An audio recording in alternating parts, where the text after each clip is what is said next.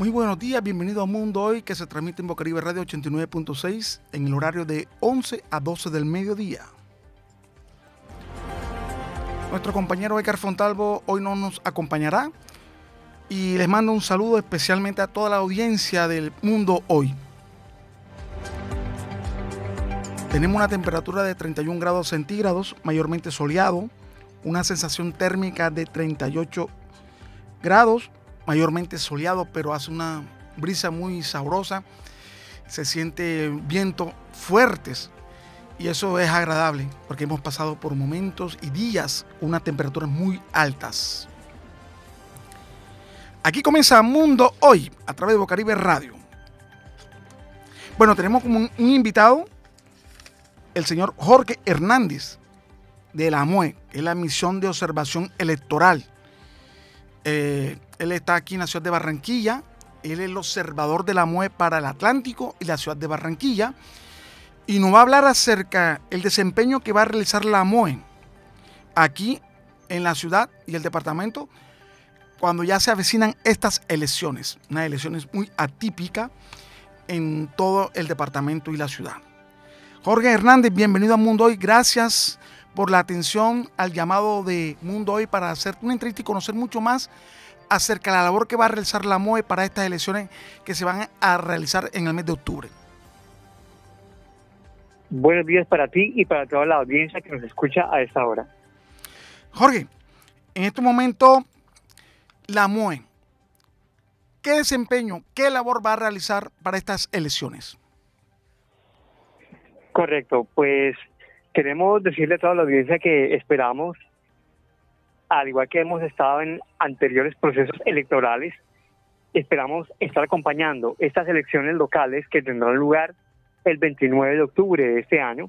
La idea es tener un equipo de voluntarios y de voluntarias que nos estarán apoyando haciendo un monitoreo, una observación, un acompañamiento en diferentes puestos de votación ubicados tanto en la ciudad de Barranquilla como en los principales municipios del departamento del Atlántico. La idea es tener un equipo de observadores que van a estar haciendo un registro de cómo avanza la jornada electoral desde la apertura de las mesas y los puestos de votación eh, hasta el momento del cierre de votaciones a las 4 de la tarde y el conteo eh, de los votos eh, y una vez pues que se hace este conteo el material electoral, o sea, todos los tarjetones, eh, los diferentes documentos electorales, los formularios que contienen el resultado de las votaciones, pues eh, ya hasta ese momento llega la observación del día electoral. Y esperamos también hacer eh, algún tipo de acompañamiento al proceso de escrutinios que tiene lugar inmediatamente pues termina esa primera etapa de votación. Señor Jorge, ¿cuáles son los municipios del Atlántico donde se encuentra el mayor riesgo de violencia. Sabemos que el Departamento del Atlántico y la ciudad de Barranquilla aparentemente son eh, municipio y ciudad muy pacífica en cuanto a elecciones, pero ustedes tienen conocimiento de algo de violencia en cualquier municipio aquí en el departamento. Correcto, nosotros en días pasados hicimos un pronunciamiento a partir de algunas situaciones de amenazas y de intimidaciones a algunos precandidatos, lo que también hemos recogido es eh, algunos datos de lo que se llaman las, las alertas tempranas, que son una especie de, de informes que elabora la Defensoría del Pueblo, eh, donde ellos pues también, junto con la Fiscalía y, otras autoridades, eh, dan una especie de recomendaciones sobre algunos temas de riesgos entonces, toda esa eh, información, lo que, nos lo que nos indicaba en ese momento es que en, Barranquilla, pero también en los municipios, por ejemplo, como Soledad, Malambo, Puerto Colombia, entre otros, eh, había algún tipo de situaciones de riesgo en cuanto a algunas amenazas a candidatos. También, eh, pues eso, pues con la, presencia de algunos grupos eh, armados ilegales. En ese momento pues se tenía identificado a dos especialmente que eran el clan del Golfo y eh, los costeños que eran eh, los autores eh, reconocidos en algunas de estas intimidaciones. Esto pues em, lo mencionábamos el mes pasado y lo que pues tenemos ahora es que pues las autoridades han tomado todas las medidas de acción, de prevención frente a Parece que se corta la llamada. Frente a estas, sí, frente a estas situaciones de riesgo. Eh, y por lo tanto, pues tenemos, digamos, unos planes que las autoridades han venido eh,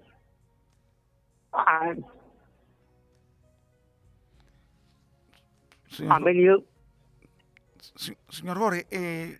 sí se nos corta un poco eh, sí entonces tenemos que eh, las autoridades pues han tomado las eh, medidas pertinentes para asegurarse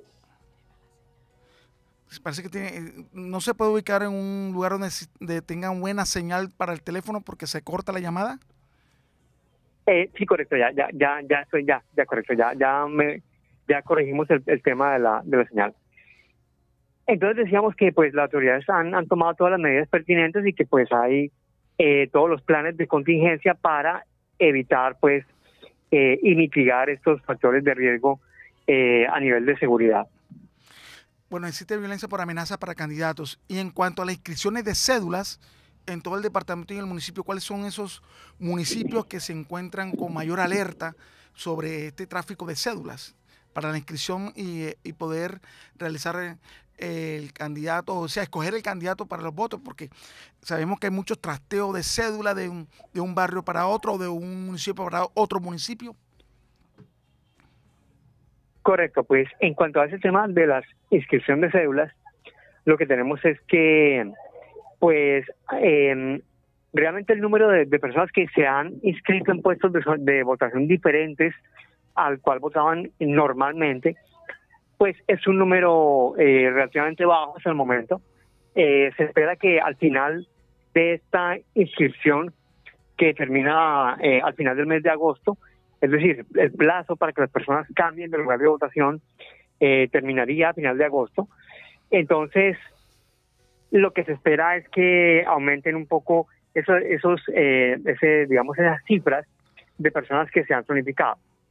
Eh, en este momento, como misión de observación electoral, no tenemos registros de algún tipo de, reportes que indiquen alguna irregularidad. Lo que tenemos es algunos números de puestos con, eh, digamos, eh, ciudadanos, digamos que hay un, un número alto de ciudadanos inscritos, pero esto tiene diferentes factores, eh, se podría decir estadísticos y poblacionales que explicarían esto. No necesariamente quiere decir que haya algún tipo de fraude, sino que de pronto, por ejemplo, hay algunos barrios en la zona periférica de Barranquilla eh, donde eh, hay una población migrante y retornada, o sea, colombianos que regresan a al, pues, al país y legalizan sus documentos en, pues con la, idea de votar en las elecciones, entonces eso genera un incremento de las personas que se que aparecen como registradas allí para votar. Pero eso no necesariamente nos está indicando que hay alguna irregularidad. Estamos en diálogo con el señor Jorge Hernández, el de la MUE, de la Misión de Observación Electoral aquí en el Departamento del Atlántico y Barranquilla. Vamos a dialogar ahora de, los colegios, porque sabemos que las elecciones se realizan, los centros de votación son colegios educativos distritales y algunos privados. ¿La MUE tiene que ver algo para observar cómo se encuentra el estado de estos colegios? Correcto, nosotros en como misión de observación electoral, nosotros participamos de unas reuniones eh, donde esas reuniones se, denominan se, denominan comités de seguimiento electoral y básicamente son reuniones donde todas las autoridades, es decir, eh, la gobernación, las alcaldías de los municipios, la Policía Nacional, el Ejército, lo que se llama el Ministerio Público, que incluye a la Personería, Defensoría, Procuraduría, el Ejército, Nacional, la Fiscalía, bueno, son todas las autoridades que se han venido reuniendo desde el año pasado, preparando esta jornada electoral de, este año, de manera que lo que podemos dar a la ciudadanía es como ese mensaje de que las autoridades están trabajando fuertemente, que esta elección no se está improvisando, eh, que se está haciendo todo el esfuerzo a nivel institucional para que esas elecciones sean lo más tranquilas y lo más eh, seguras posibles. Y en esas reuniones lo que hemos visto es que eh, en algunos municipios, pues algunos puestos de votación todavía deben terminar de adecuarse, por ejemplo, en, cuanto a baterías sanitarias, en cuanto a suministro eléctrico, eh, eh servicio de agua, eh, entre otras eh, necesidades.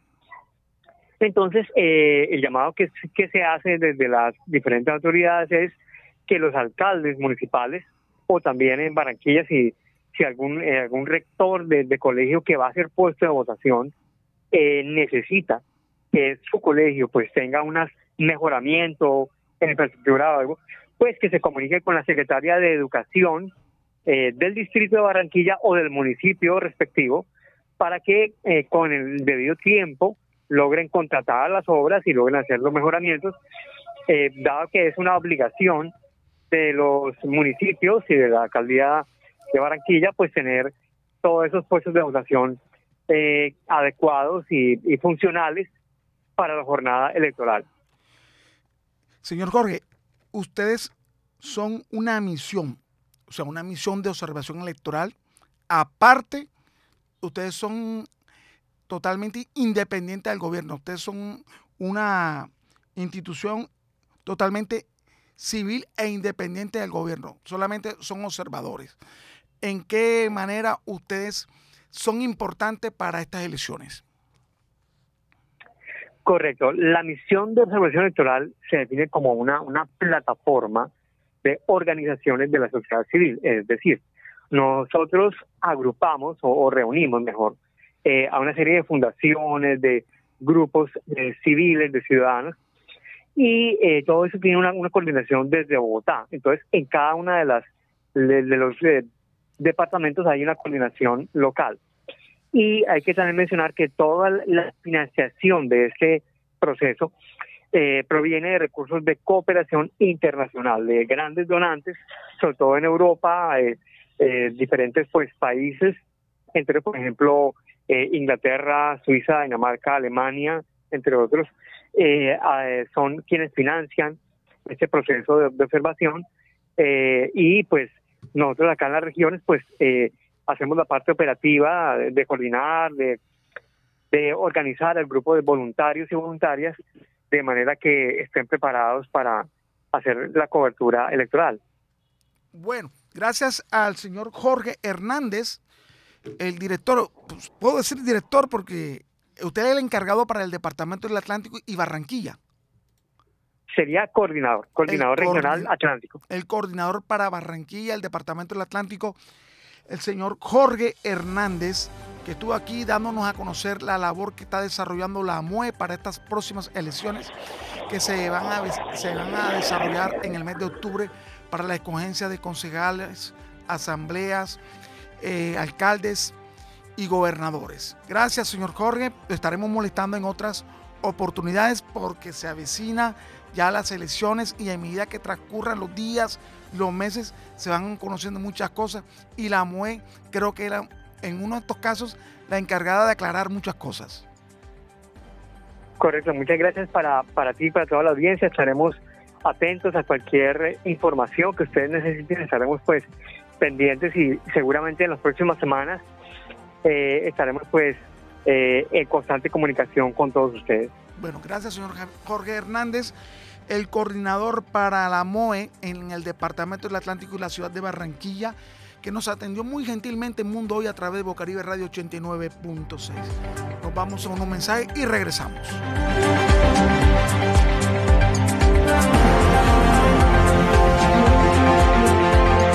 Bocaribe Radio 89.6 FM. El próximo 29 de octubre se celebrarán las elecciones territoriales para el periodo 2024-2027. En estos comicios los colombianos podremos ejercer nuestro derecho al voto y elegir a los próximos gobernadores, diputados, alcaldes, concejales y ediles de los diferentes territorios de nuestro país. Participa, vota y elige.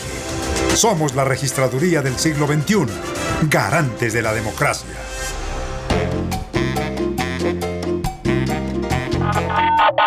Transmisión interrumpida. Este es un mensaje para todos los porcicultores informales de la región. Llegó la hora de ser formal. Llegó la hora de mejorar su negocio. Llegó la hora de conocer todos los beneficios del Fondo Nacional de la Porcicultura. Porque al ser formal, juntos construimos país.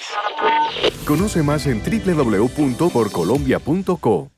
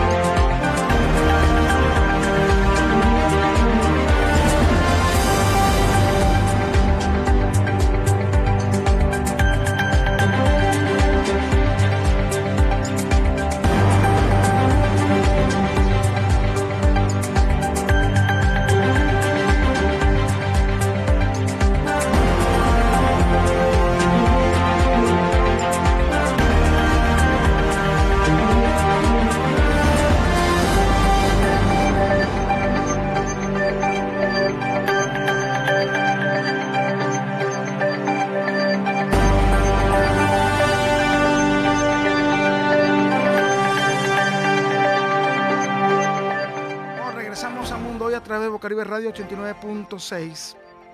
Bueno, esta semana ha sido una semana de bastante noticias y estas noticias han sido negativas contra el gobierno de Gustavo Petro. Encontramos que su, su hijo ha denunciado que si entró a la campaña política de su señor padre dineros, especialmente de personas con vínculos de negocios ilegales. Nicolás Petro se ha acogido a, una serie de sentencias anticipadas para poder ganar mucho privilegio, ya que él va a denunciar a todas las personas que donaron el dinero y que estuvieron en la campaña y que tuvieron conocimiento por la entrada de estos dineros. Nicolás Petro abrió el, abrió el ventilador. Se aproxima una avalancha de protestas y marchas por la oposición especialmente la derecha, la ultraderecha. Y el presidente está en este momento atento a todo lo que ocurra. Todo con respecto a la denuncia de Dai Vázquez, antigua esposa de Nicolás Petro, que fue la que denunció que sí hubo dineros ilegales que entraron a la campaña de Gustavo Petro. Esto apenas comienza, comienza porque el país está convulsionado porque es el hijo del presidente que está realizando esta denuncia. Y las denuncias se han dado a conocer gracias a audios en que eh, Nicolás y Dai Vázquez reclaman una cantidad de dinero y esto ha dado a muchas cosas y especialmente a todos los simpatizantes del petrismo. Pero el presidente dice que él se mantiene que está esperando que se resuelva toda esta situación, porque él sinceramente tenía unas personas que son las encargadas de recibir las ayudas para la candidatura para la presidencia de la República. Esto apenas está comenzando. Esto apenas está comenzando y esto es solamente el preámbulo para lo que se avecina a Colombia. Colombia es un país por naturaleza, si se puede decir por naturaleza, que es muy convulsionado, muy convulsionado, pero que su propio hijo denuncia a su señor padre siendo presidente, esto nunca lo habíamos visto. Yo creo que a nivel mundial ninguno había visto esto, lo que ha ocurrido. Y solamente se ha visto en Colombia donde ocurre lo que usted menos piensa que vaya a ocurrir en este país. Este país, como escuchaba a un, una persona de la calle. Este es un país de loco. Si este es un país de loco. Siendo presidente, el papá, voy a denunciar a mi papá. Bueno, esto, esto, ocurrió solamente aquí en, la, en, la, en Colombia, especialmente en, en Barranquilla. Despecho y denunciaron y lo que ha conformado una ola de denuncias, de acusaciones de uno y otro. Y esto ha sido como un golpe de, dominó. Ahora el pacto histórico reventado, si podemos decir que está reventado totalmente.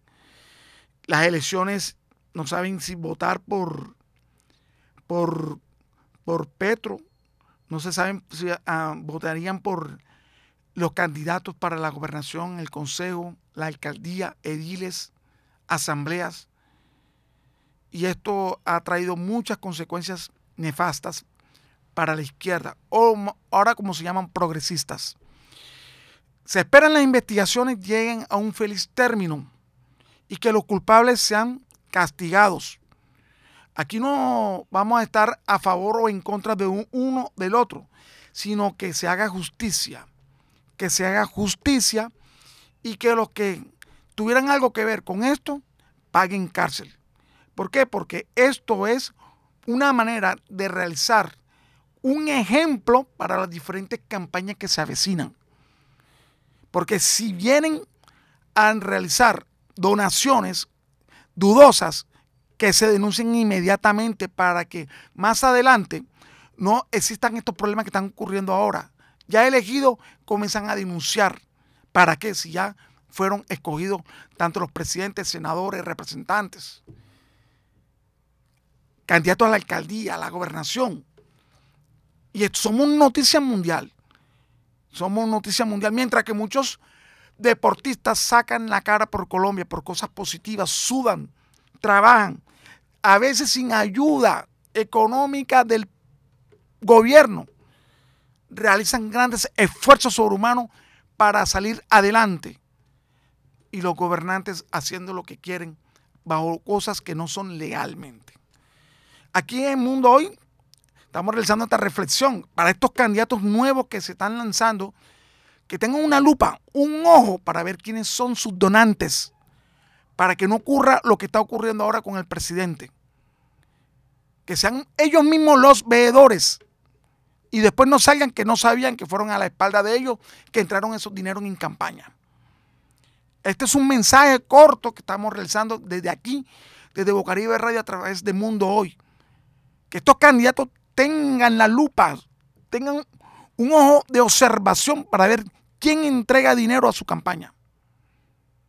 Para que no se vuelva a ocurrir esto, lo que está ocurriendo a través de la campaña del, del presidente Gustavo Petro.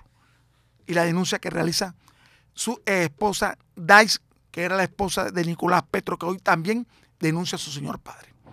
Vamos a un breve mensaje comercial y regresamos.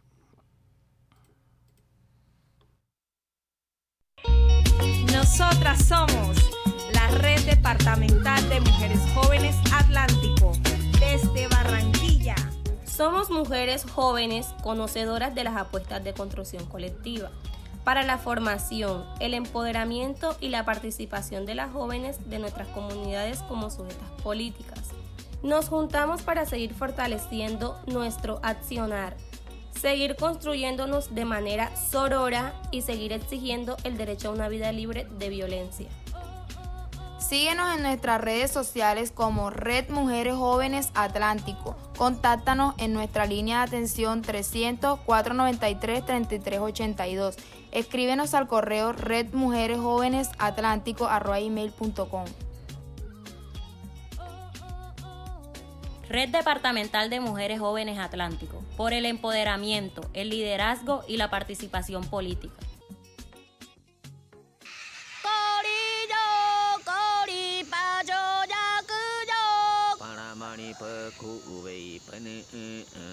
Agenda propia un medio para la investigación independiente, presenta la serie Conuco de historias indígenas en resistencia.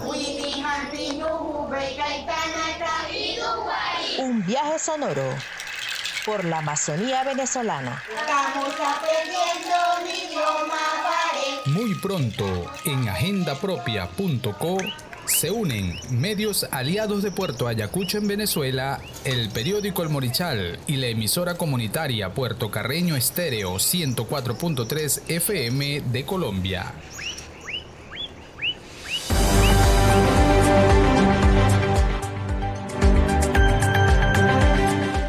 Bueno, regresamos a Mundo Hoy a través de Bocaribe Radio. Andrea Vargas, estudiante de último año de semestre de la de la Universidad del Atlántico, candidata al Consejo de Barranquilla, joven. 24 años, señorita Andrea. Sí, señor, 24 años. Bueno, en la Universidad del Atlántico usted comenzó a sentir el liderazgo de ser una persona proactiva en bien de la comunidad. ¿Cómo nació eso? ¿Cómo se encontró usted que usted sí podía y usted demostrar que era una líder? Estábamos en el marco del paro nacional de 2018, paro estudiantil, que paralizó las clases y las actividades en las 31 universidades públicas del país, en todos los institutos técnicos, porque había una exigencia histórica por aumentar la base presupuestal de las universidades públicas, por aumentar los eh, rubros para financiamiento e inversión, eh, porque teníamos el miedo de que las universidades públicas, por una desfinanciación histórica, pudieran cerrar para los próximos años. Esa desfinanciación se veía reflejada en una infraestructura deteriorada, en facultades enteras cerradas, como el caso de la Facultad de Bellas Artes en la Universidad del Atlántico, como el caso de la Facultad de Arquitectura en la Universidad Nacional, edificios eh, que se vinieron abajo, ausencia de laboratorios, ausencia de material tecnológico para desarrollar las clases y los estudiantes paramos pidiendo mayor eh, calidad en la educación, mayor cobertura y defendiendo la universidad pública gratuita y de calidad para todos y todos. Eh, digamos que esas, esas fueron las banderas con las que me empecé a formar como líder, en las que empecé a participar en escenarios asamblearios, en las que empezamos a participar en escenarios movilizatorios, pero creo que la vena, la sangre del liderazgo viene de mucho antes. Yo soy hija de un par de líderes maravillosos. Papá y mamá siempre me han inculcado a mí y a mi hermana, a mi familia, eh, la, opción de, optar por nuevas sensibilidades, por ayudar a la gente, por acompañar las causas justas y bueno, la universidad pública sin duda ha sido una, escuela para mí, me formó en derecho y me formó también como líder social De ahí hicimos un tránsito importante que creo que ha marcado nuestras vidas y la de todos los que nos acompañan en este proyecto hacia escenarios comunitarios. ¿no? Dijimos que si bien el, el liderazgo universitario era importante y era como la base de nuestro proyecto de vida, nosotros teníamos que mirar a los barrios de Barranquilla para con nuestros conocimientos adquiridos en la U poder acompañar a la gente y sobre todo impulsar la, la organización y la colaboración, la cooperación para organizados como comunidades poder adelantar la defensa de nuestras necesidades históricas. Así lo hicimos en el barrio El Santuario, en el barrio La Paz, en el barrio Rebolo, con compañeros, impulsándolos a, formarse como líderes, impulsándolos a que fueran presidentes de sus juntas de acción comunal, a que se lanzaran escenarios de representatividad de sus sectores sociales como las juventudes, las comunidades.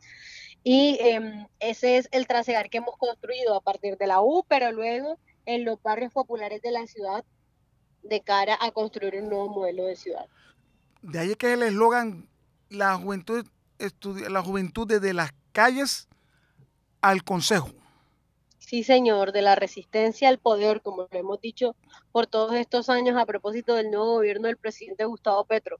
Pasamos de las barricadas, de la movilización, del plantón y la marcha a los escenarios de toma de decisiones, a los escenarios de poder local y es lo que, lo que queremos defender el día de hoy. ¿Cuál es su bandera política para llegar al Consejo? ¿Qué le propone? ¿Qué le manifiesta a sus simpatizantes y a aquellos que usted no ha logrado convencer? ¿Qué haría usted en el Consejo por la comunidad y los habitantes de Barranquilla? Yo creo que em, lo primero que hay que decir es que en el Consejo de Barranquilla y demás corporaciones públicas hay temas de los que definitivamente no se habla o no se habla lo suficiente. Hay una agenda imperante para los barranquilleros y las barranquilleras es primeramente eh, los asuntos de seguridad para Barranquilla, los asuntos de servicios públicos para Barranquilla, los asuntos de hambre en Barranquilla. Porque si hay muchas cosas que sin duda se han hecho en la ciudad y que la han embellecido y que han significado crecimiento para ella, aquí hay verdades y realidades cotidianas que no podemos negar. Primero, no podemos negar que la gente está pasando hambre, que hay una población gigante de gente que come una o dos veces al día, Segundo, no podemos negar que, todo el mundo, de norte o sur, privilegiado, estrato 1, 2 o 3, se siente inseguro en la ciudad, que hay una percepción de inseguridad gigantesca. Y eso tiene mucho que ver con la, el control territorial que han tomado progresivamente las bandas criminales las organizaciones del crimen transnacional en nuestra ciudad y por la permisividad de las administraciones locales esta y muchas anteriores. Y tercero, no se puede negar que em, de una u otra forma nosotros estamos sufriendo directa o indirectamente por las altas tarifas y el pésimo servicio de energía en Barranquilla, que si bien es administrado y prestado por, un, por una empresa privada, tiene mucho que ver los clanes políticos enquistados en el poder local con esas familias dueñas de, de prestadores de servicios, a quienes de hecho, antes de estar en contra eh, de ellas, defendiendo a los usuarios, estuvieron a favor de, por ejemplo, aire en la ciudad y todos los, los vejámenes que han venido haciendo con los usuarios, todas las tarifas altísimas que, que imponen a los usuarios, que también tiene que ver, claro, con el gobierno central, con la Comisión de Regulación de Energía y Gas, pero que tiene mucho mucho de relación con eh, las administraciones locales. Entonces, ¿qué decimos? Son tres temas de los muchísimos que hay por hablar en Barranquilla y casi nadie dice nada porque hay un consejo que le ha apostado a la unanimidad, a la univocidad. Es decir, el alcalde se levanta un día y dice, por ejemplo, hoy que venimos del mercado de Barranquillita, dice, yo quiero desalojar a esa gente de Barranquillita, si él se le da la gana, eso pasa porque no hay quien contraríe o puede que mejoren de una u otra forma, pero no hay quien cuestione estructuralmente las proposiciones de una administración que nos hemos dado cuenta que si, si bien tiene proyectos para Barranquilla, son proyectos excluyentes para las mayorías empobrecidas de la ciudad. Entonces, además de eso, no se puede negar la propia naturaleza de mi liderazgo que deviene de agendas robustecidas como las agendas de juventud la participación y la garantía de trabajo y educación digna para todos y todas las juventudes, las diversas juventudes en Barranquilla. Ahí entramos las juventudes universitarias, las que tenemos el privilegio, porque ya en la perspectiva en la que nosotros adquirimos nuestro cupo en la universidad no es ni de derecho, porque somos 16 mil los que presentamos el examen hace dos años, los que hoy se presentan con la SICFES, y de, y de ellos solo 3 mil logran ingresar a la universidad, entonces es un privilegio. Va desde esas juventudes hacia la, hasta las juventudes en riesgo, que están hoy dentro, haciendo parte de una organización criminal o están a punto de entrar a la fila de una organización criminal y son entonces la primera línea de, la muerte para ellos, son la son el cañón, están a la boca del cañón, en la boca del peligro y toda esa juventud hay que recogerla para brindarle mayores oportunidades. No puedo tampoco dejar de mencionar la agenda de mujeres, una agenda profundamente feminista que vele por algo muy sencillo, la vida y la seguridad de todas las mujeres en Barranquilla. En Barranquilla aumentan sistemáticamente los casos de feminicidio y violencia intrafamiliar, apenas los que son denunciados, porque nosotros sabemos que con la falta de legitimidad que tienen las instituciones em, judiciales en Barranquilla, hay muchas mujeres que sufren violencias y vejámenes en silencio al no creer en ellas.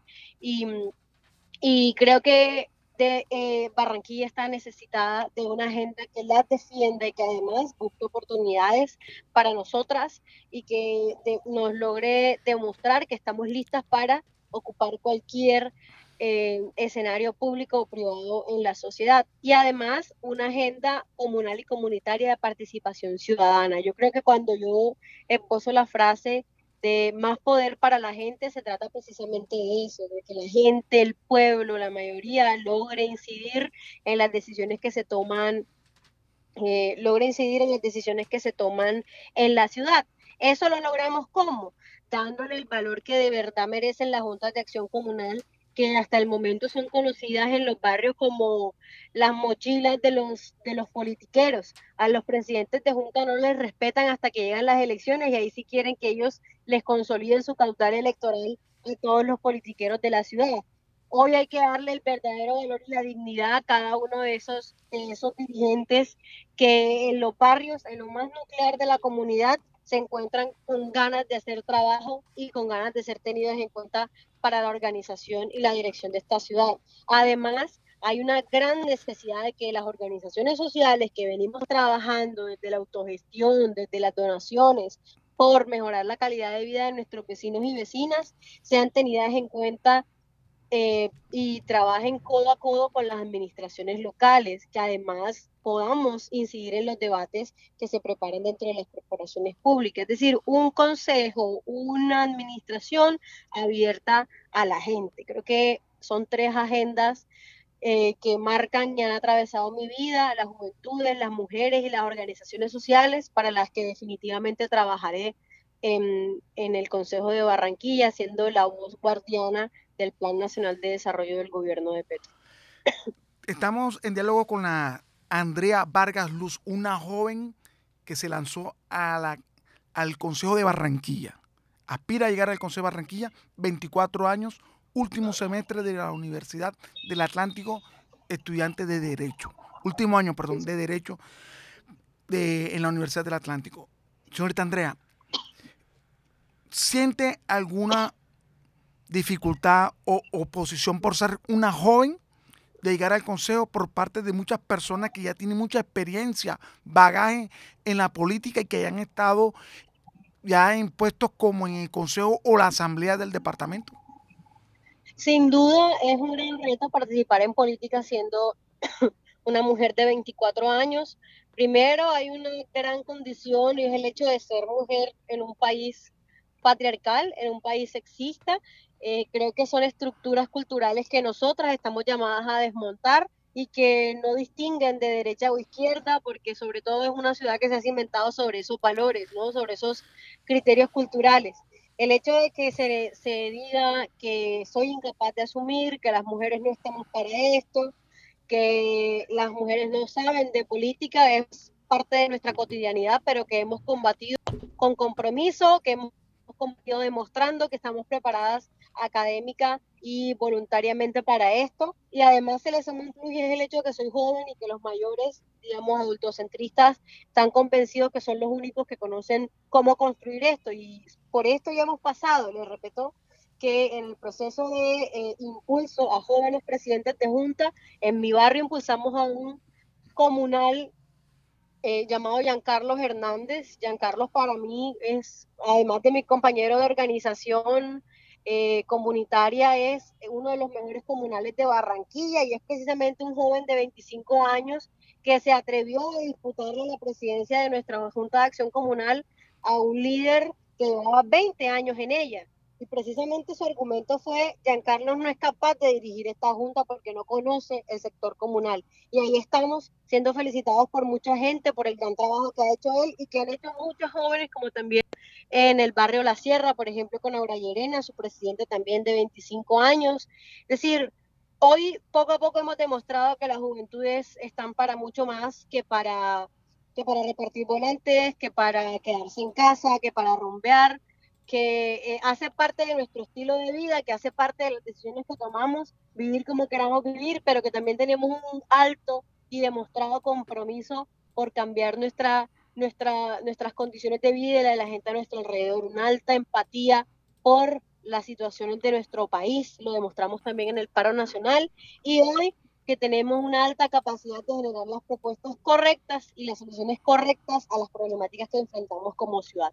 Creo que eso es eh, lo que debemos demostrar, la gran tarea para combatir la discriminación hacia nosotras, hacia los jóvenes, las juventudes, es precisamente construir con todos y todas sin excluir a nadie, porque la experiencia de, de, los adultos también necesitamos, lo que han pasado, su vida, sus saberes, sus conocimientos, construir una propuesta que nos recoja a todos y que de verdad piense en Barranquilla de una forma diferente. Bueno, Andrea Vargas, estudiante de último año de la Universidad del Atlántico de Derecho, candidata al Consejo de Barranquilla, quiere entrar al Consejo, darle un cambio, un aire nuevo al Consejo de Barranquilla con gente nueva y joven. La felicito por esta decisión que ha tomado y que no es una decisión muy fácil llegar al Consejo y decidir yo soy candidata. Así es, muchísimas gracias por escuchar a las juventudes y por respaldarlas en sus justas y dignas aspiraciones a ocupar la política. Va por el pacto histórico. Sí, señor, a ser guardiana del Plan Nacional de Desarrollo en Barranquilla, ser guardiana del proyecto de cambio, una voz eh, directamente del proyecto del presidente de la República, el primer presidente progresista del país, a defender lo que nos hemos ganado en las urnas. Antes de terminar la entrevista, ¿usted cree que la situación que está viviendo el país a través del escándalo de su hijo Nicolás Petro puede afectar a todos los candidatos del pacto histórico? Sin duda es un golpe mediático que busca precisamente desestabilizar el proyecto del cambio. Nosotros estamos convencidos de que hemos hecho todo bien y que quien haya cometido errores, porque no estamos exentos de ellos, somos un proyecto político construido por seres humanos y los seres humanos somos por ende seres imperfectos, deberá, deberá alejarse del proyecto político para el bien de este, para la salud del proyecto. Entonces estamos construyéndolo, estamos honestamente entregando la voluntad de nuestros corazones eh, a construir una Barranquilla nueva pero creo que y nosotros acabamos de venir de la calle, hay una gran esperanza aún muy viva en que este proyecto salga adelante y sea perdurable por toda la historia de Colombia venidera. Entonces estamos muy entusiasmados con, lo que recibimos de la gente en la calle, que no son más que abrazos, que respaldo, preguntas miles, pero nosotros tenemos la verdad en nuestras manos y con honestidad les decimos que seguimos para adelante. Andrea Vargas, candidata al Consejo de Barranquilla por el Pacto Histórico. Gracias por atender nuestra llamada a través del programa Mundo Hoy que se transmite por Bocaribe Radio. Muchas gracias a ustedes por abrir los micrófonos. Bueno, muy amable.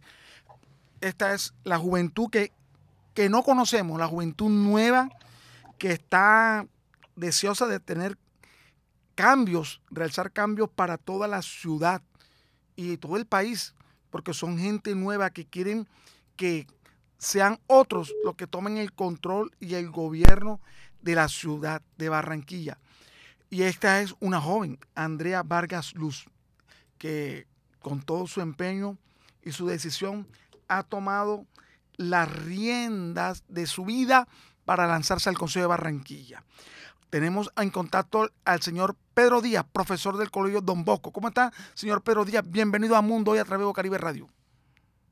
Eh, muy buenos días, tengan todos. Eh, gracias, estamos súper bien, felices y contentos. Y gracias a ustedes por regalarnos este espacio.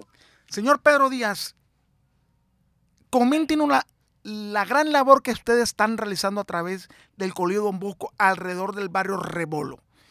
Sabemos que es un sitio muy, muy problemático, un sitio que es de desigual, tanto en lo social, tanto como lo humano.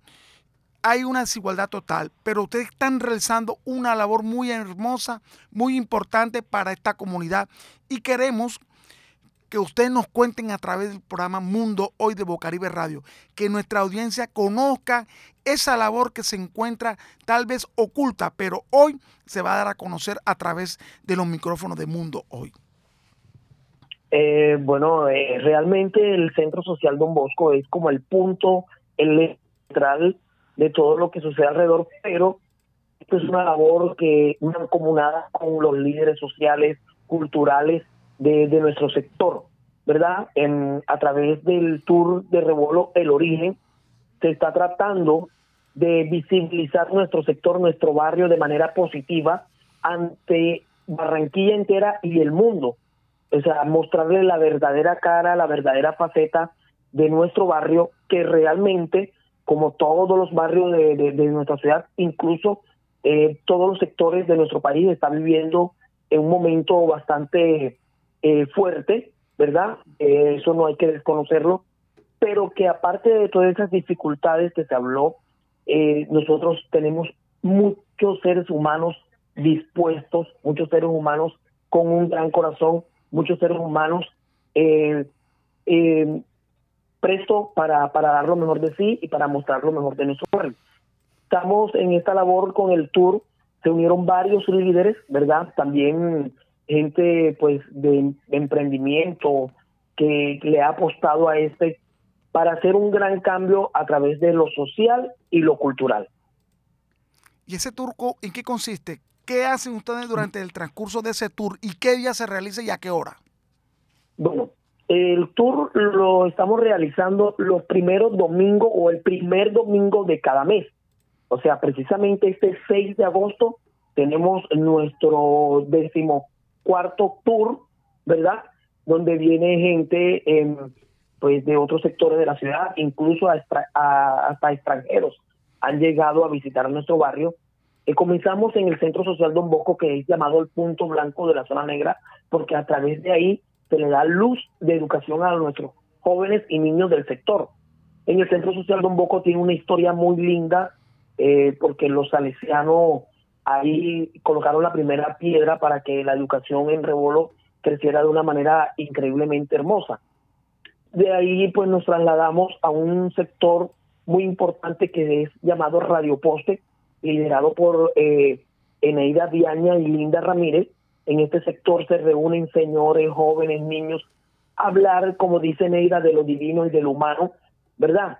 De una manera muy, muy de, unión, ese hay polémica y de todo, pero ahí se, llega, ahí se hace una muestra folclórica. Cabe destacar que en la carrera 32 nace la primera danza del garabato que tuvo Barranquilla y ahí se le brinda un desayuno. Luego pasamos donde Ofelia, que es una señora que pues dejó un legado a nivel de la culinaria, ¿verdad? Lo que es la morcilla, el entrefijo y todas esas delicias que, que a nosotros en la costa nos encanta. Ahí hay un patio, el patio de Ofelia, que tiene más de 50 años de tradición y ahí podemos degustar todo todas estas eh, delicias de la culinaria costeña. Pasamos donde el señor Darío Lozano, que fue uno de los primeros barberos que tuvo nuestro barrio, ahí está su silla, su tocador, tiene todo desde el primer día en que colocó hasta la fecha de hoy. El señor Darío ya tiene 95 años y ahí está el señor Darío pues también contando la historia de, de lo que es Rebolo.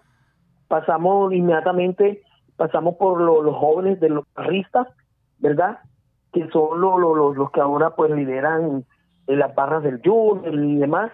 Luego pasamos a la esquina del sabor, una esquina con con un sentido social, que a través de la reunión que se tiene con los jóvenes del sector, de todos los sectores del barrio, hayan llegado y se han transformado jóvenes, ¿verdad? Y que hoy en día le están sirviendo a la sociedad barranquillera de una manera impecable. llegamos al Congo barranquillero, una de las danzas eh, tradicionales de nuestro, de nuestro barrio, que es de las más jóvenes, porque cabe recordar que a nivel cultural tenemos el Congo, al Congo, al toro grande y tenemos al danza al torito. ¿Verdad? En el Congo barranquillero, pues ahí recibimos un taller de qué es la danza del Congo, su vestimenta y demás. Luego pasamos también a la Casite Paja, que fue uno de los eh, lugares íconos de, de, la música en Barranquilla, junto con la 100. Después pasamos al patio de la abuela, donde todo el mundo va a degustar un delicioso sancocho. Entonces, eh, esto es una eh, un recorrido bastante bastante hermoso, aparte que llegan a conocer la esencia del verdadero revolero los que están sentados en la puerta de su casa, el que saluda, el que recibe, el que, que son amables, que son muy, muy macondianos. Entonces es eh, un tour para no perderse. O sea, ustedes visitan los lugares más representativos y puede decirse históricos del barrio. Eso, eso ese es el tour. El tour, eh, porque cabe recordar también, claro está que eh, aquí inició Barranquilla, en el barrio arriba del río, ¿verdad? Junto con el barrio abajo, del río, que ya todo el mundo conoce el barrio bajo, y el sector de Rebolo se desprende del barrio arriba del río, San Roque, Rebolo y el barrio Monte y La Luz. ¿verdad? Estos son tres, cuatro sectores que después se dividen en barrio, pero que inicialmente se, se conocía como barrio arriba del río, ¿verdad? Aquí se gesta lo que es hoy la Barranquilla, que tenemos eh, pujante y, con un desarrollo impresionante pero el culpable de todo esto es barrio arriba del río y barrio abajo del río. También a nivel cultural, eh, como lo dije con antelación, tiene una riqueza impresionante porque aquí nació el Carnaval de Barranquilla, nuestra máxima fiesta. Imagínense usted que aquí teníamos el Congo, el toro grande, el torito, la danza del torito de, la familia Pontalvo, que es una danza maravillosa. Tenemos la danza del paloteo mixto bolivariano, que también es de aquí, de Rebolo, ¿verdad?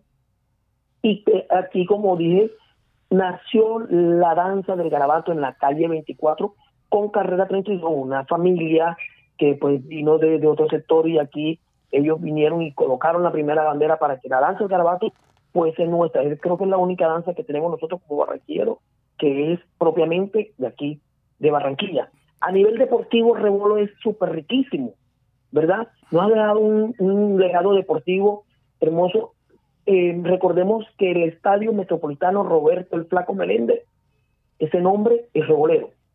Fue un, un futbolista impresionante, uno de los más destacados de nuestro país, y que nació aquí en Rebolo. A nivel musical tenemos al gran pollo barranquillero. Nelson Pinedo. Nelson Pinedo, imagínense usted. Yo no soy de por aquí, yo soy muy barranquillero y rebolero. Entonces, tenemos también a Aníbal Sensación Velázquez, que también es rebolero. Imagínense usted, o sea, nosotros tenemos una amalgama, ¿verdad? Cultural, deportiva y social. Los hermanos Cañarete, que también formaron parte del Junior de Barranquilla, nacieron aquí en Rebolo, todavía son de Rebolo. Entonces, todo esto es Rebolo. Rebolo realmente sí. Tenemos un momento pues eh, duro, pero no solamente en nuestro barrio, se está viendo a nivel nacional de inseguridad y demás, que pues siempre han señalado a Rebolo no tampoco podemos eh, quitar o tapar el cielo con, con la mano o el sol con la mano diciendo que pues el Estado a veces también nos ha abandonado a nosotros. Pero ha habido cambio, ha habido cambio, profesor Pedro, ha habido cambio porque ya se nos está acabando el tiempo. ¿Ha habido cambios con respecto a ese trabajo que usted viene realizando de parte de los docentes? gracias a Dios. Eh, pues, ¿por qué? Porque si le estamos visibilizando alrededor del mundo, también hemos logrado algo muy importante que se llama el sentido de pertenencia de sus habitantes para con nuestro barrio, ¿verdad? O sea, todo el mundo ya trata de mantener a Rebolo de una manera de cuidar, de, de, de decirle a los jóvenes, a los niños, también lo hemos acogido a nuestro tour y que ellos forman parte importante como guías, ¿verdad? Que ellos ya se están apropiando de las calles, de que permanezca todo limpio.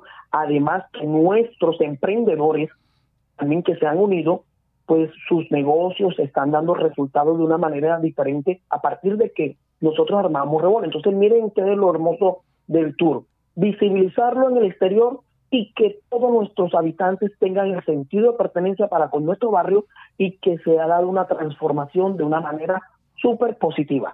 Bueno, gracias Pedro Díaz, profesor del Colegio Don Bosco, que hace una labor muy importante y hermosa. Así llegamos al final de Mundo Hoy a través de Bocaribe Radio. Los esperamos el próximo sábado en el horario de 11 a 12 del mediodía. Me estuvo acompañando Laura Senior en los controles. Hasta luego.